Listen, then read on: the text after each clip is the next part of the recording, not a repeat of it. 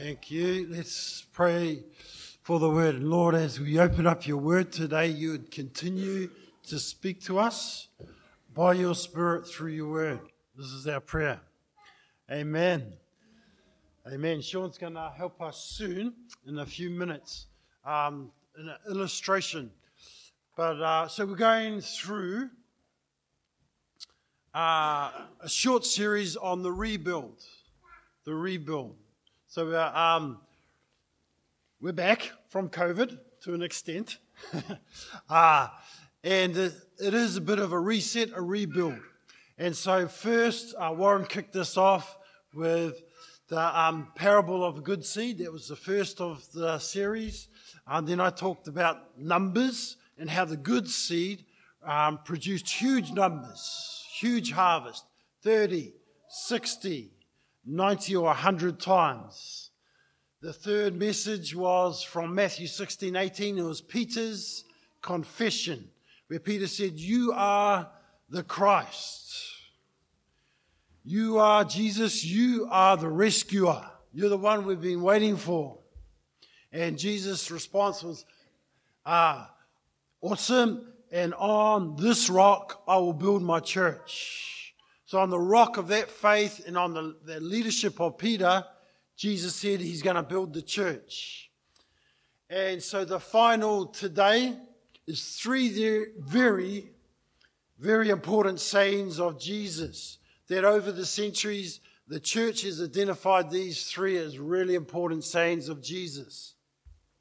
The greatest commandment, the new commandment, and the last commandment. Greatest commandment, the new commandment, the last commandment. So there's three, and I was trying to think, how can I illustrate that? And so Sean's going to help me. He's going to bring up, it's a surfboard with three fins, which they call a thruster. And So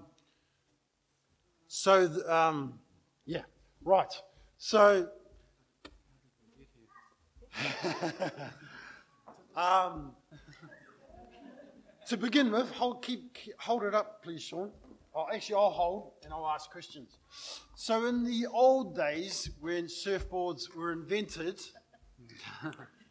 there was only one fin. Why was that? So what actually happened, Carl? Okay.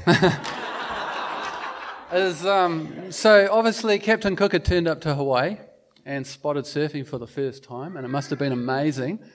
And the Hawaiians were actually, in the first instance, they were using their canoes coming in from fishing and dragging their oar along and riding waves.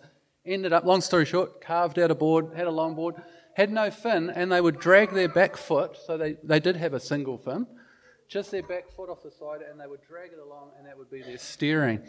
As we went on, it got into the 50s, and the single fin was invented. So they stuck a single fin in there, but it would track.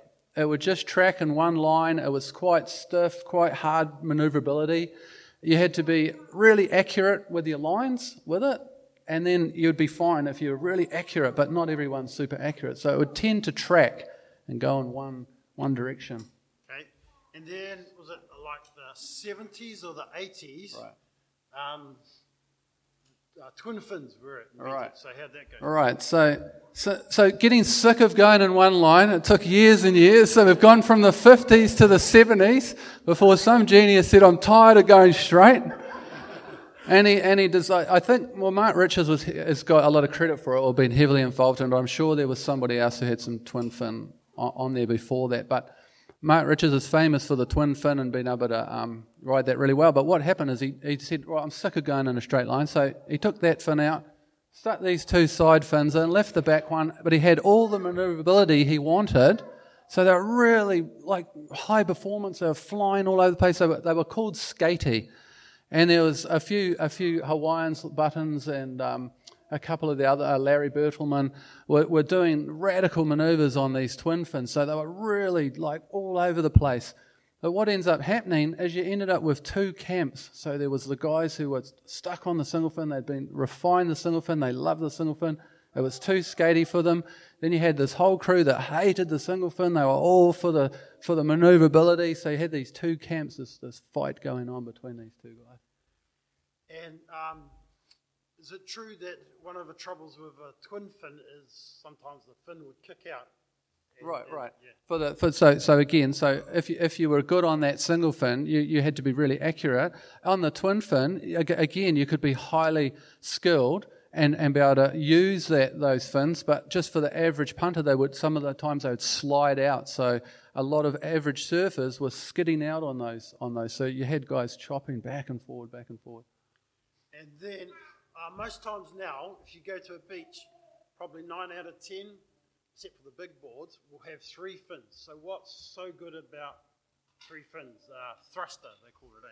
Yeah, so here, and then we go, all of a sudden, sick of skatey, Simon Anderson's on the northern beaches in Sydney, and he said, I think the brilliance of this was really the innovation for Simon Anderson, all in one foul swoop, because we could have gone on for years just dragging it.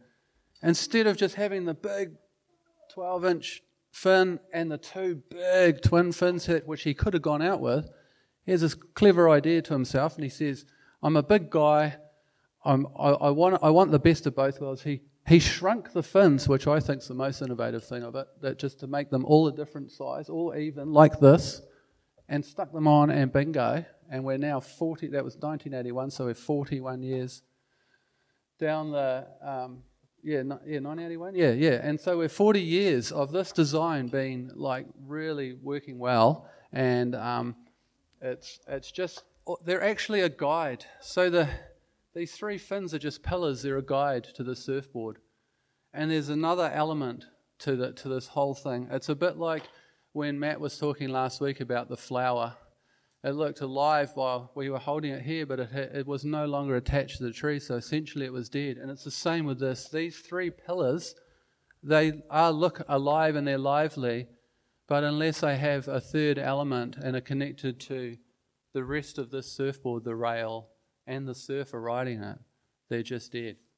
There's nothing to these. Amen. Hey, what's up?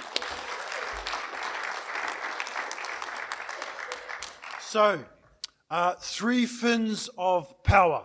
3 fins of power. And the first one is the greatest commandment.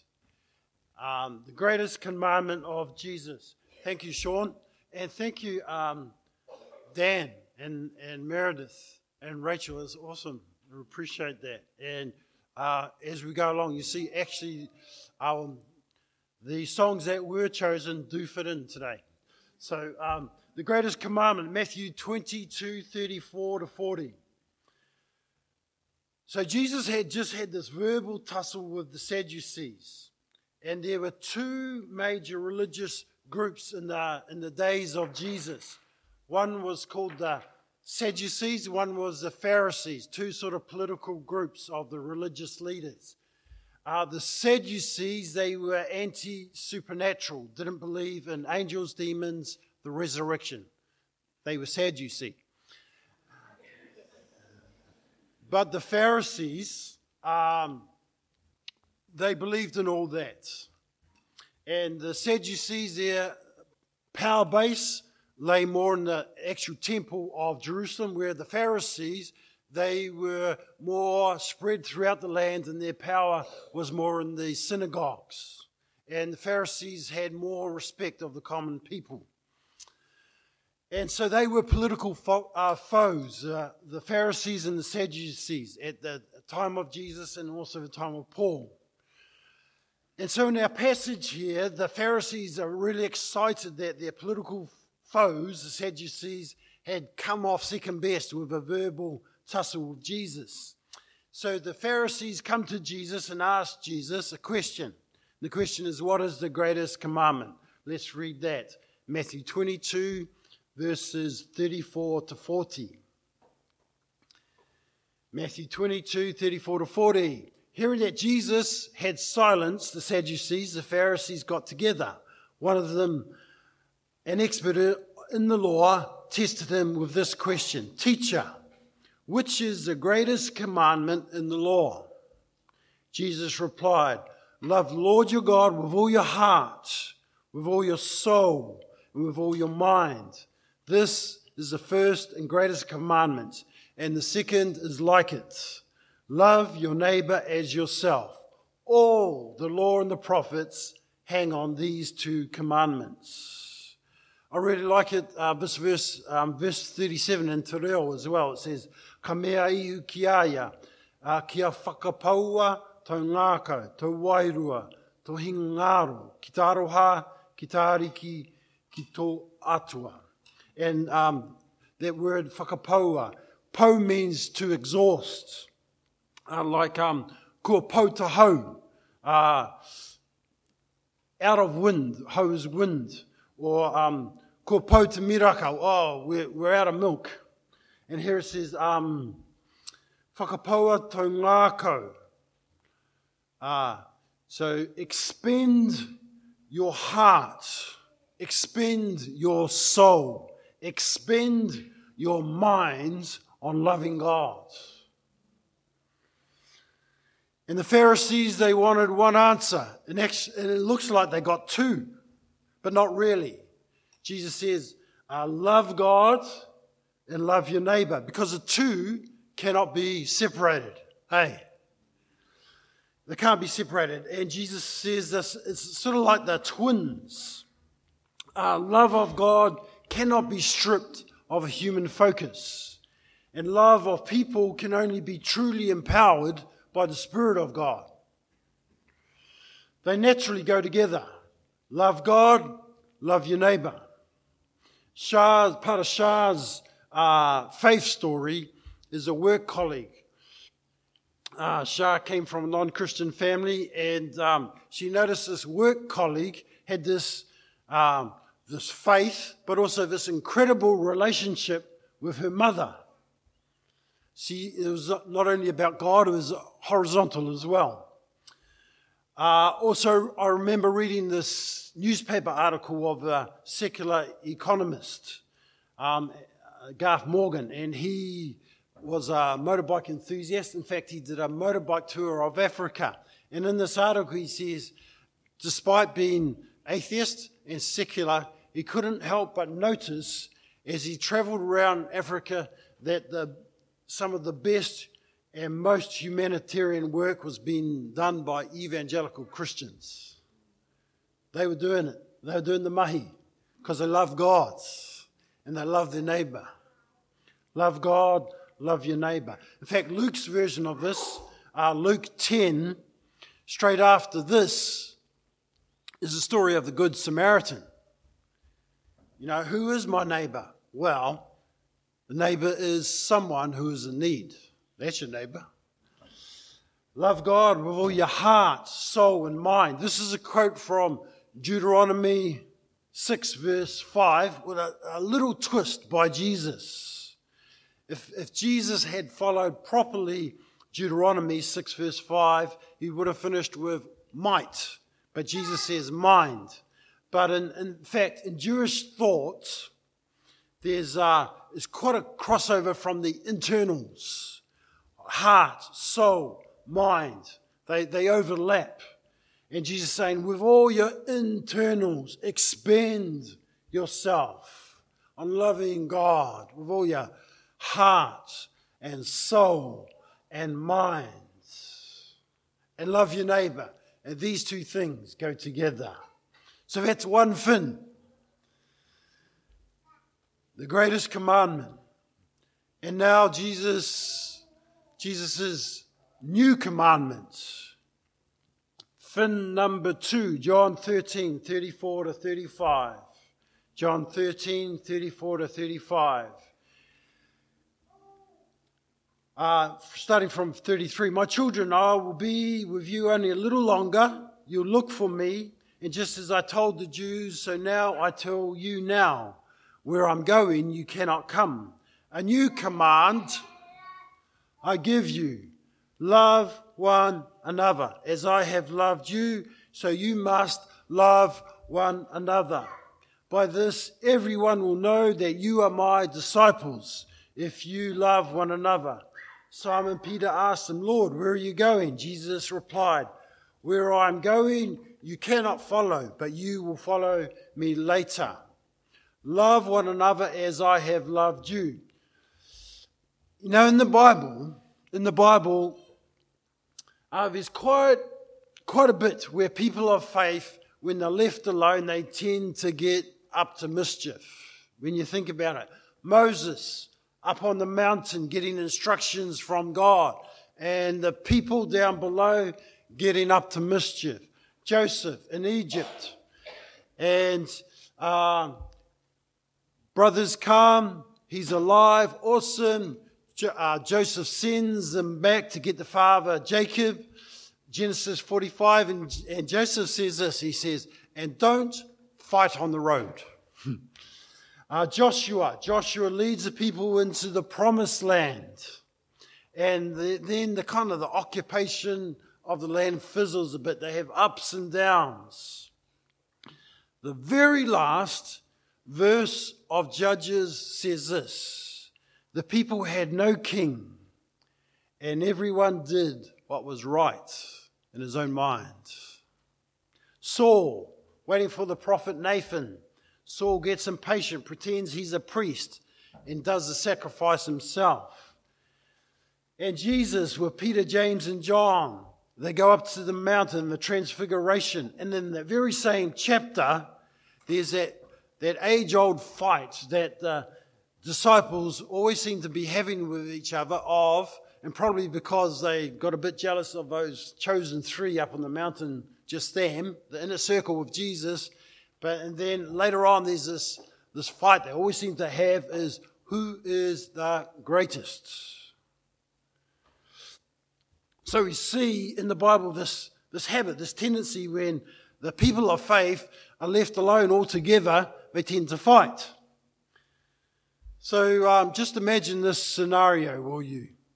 You pull up in front of a dairy, the kids are in the car, and you say to them, you stay here, all together, I'm going in there, and no, you can't come, and no, you're not going to have any lollies, I'm not going to buy any ice creams, and no, you can't come. I know you're all fully vaccinated, and I know you've got your mask, but no, you're going to stay in the car and don't fight.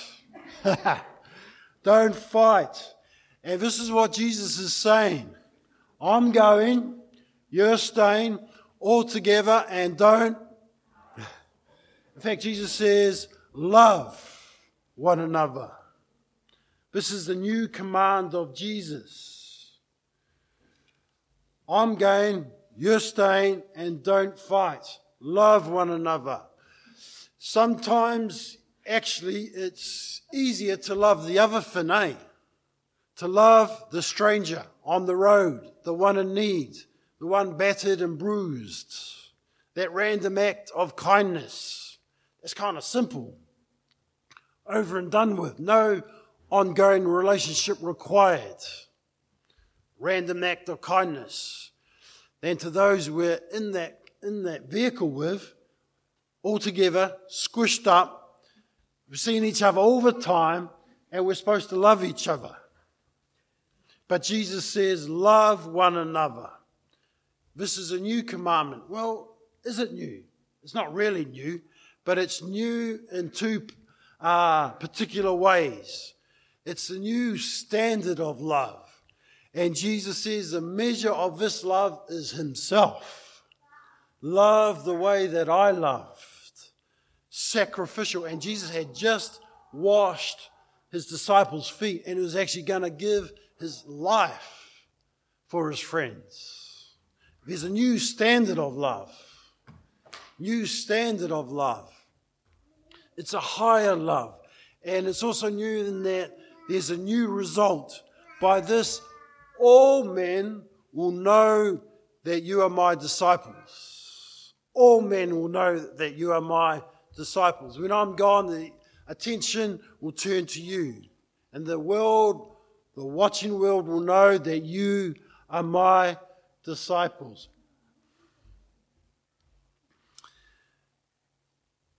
A great North African theologian from the 2nd century was the name of Tertullian. From North Africa, Carthage, which is modern-day Tunisia.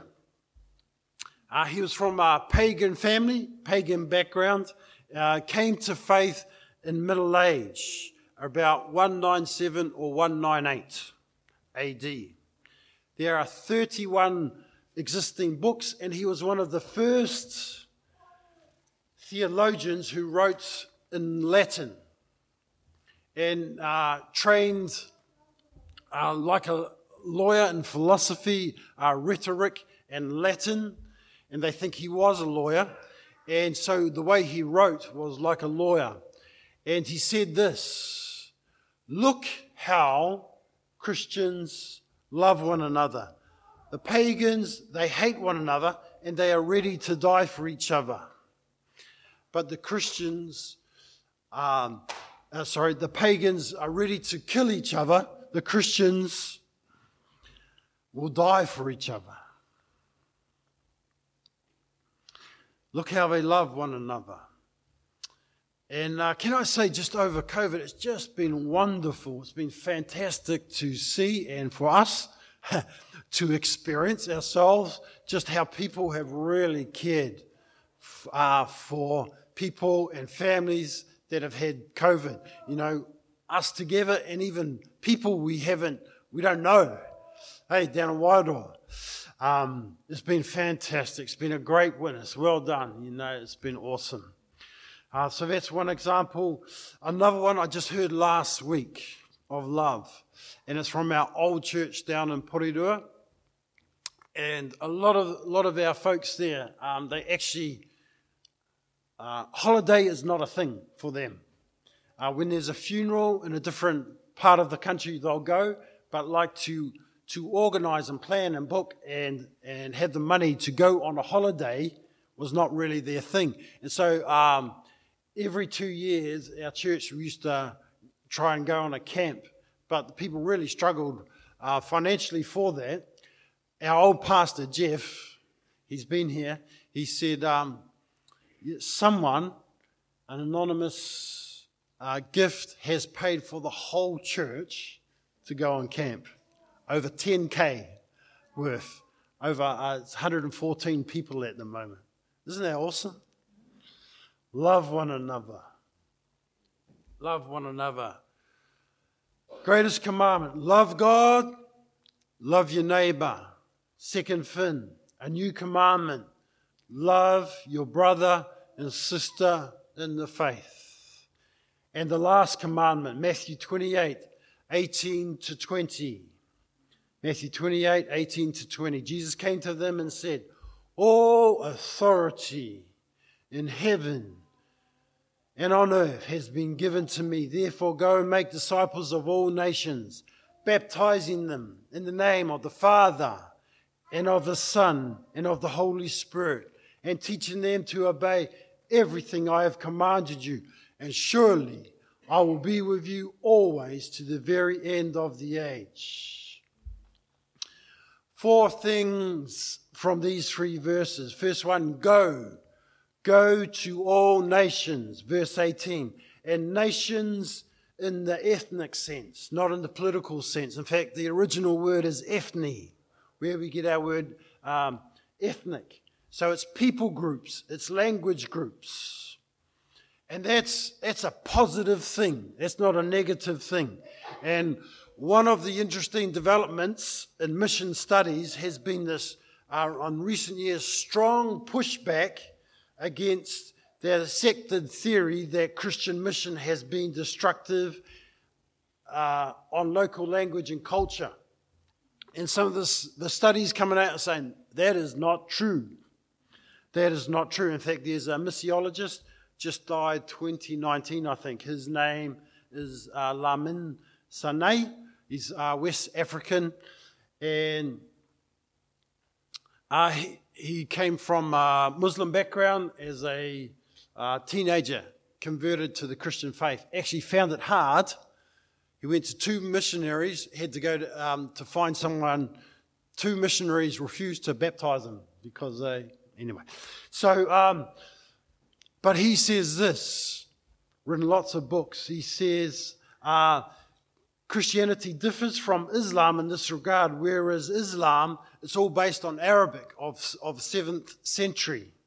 But Christianity is always translated into the local culture and local language. And so it affirms local cultures and local languages. Go to all ethnic. In fact, in Revelation, what's going to happen at the end? All nations and all languages will be before Jesus, worshipping him. In local languages, local dress maybe, local culture. It's going to be awesome.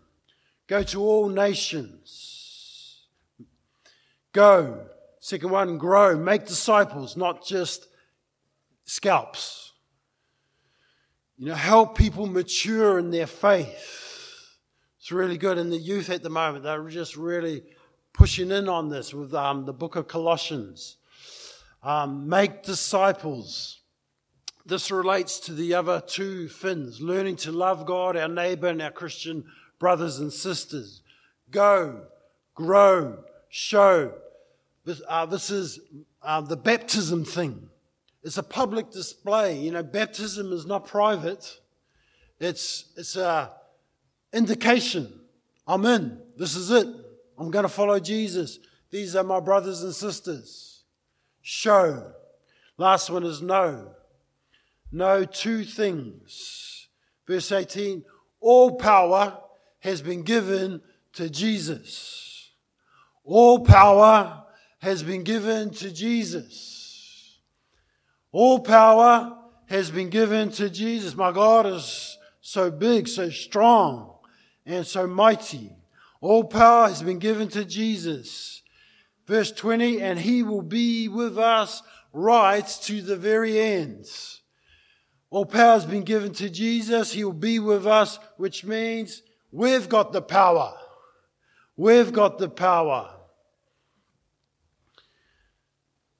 As we finish, we want to ask this.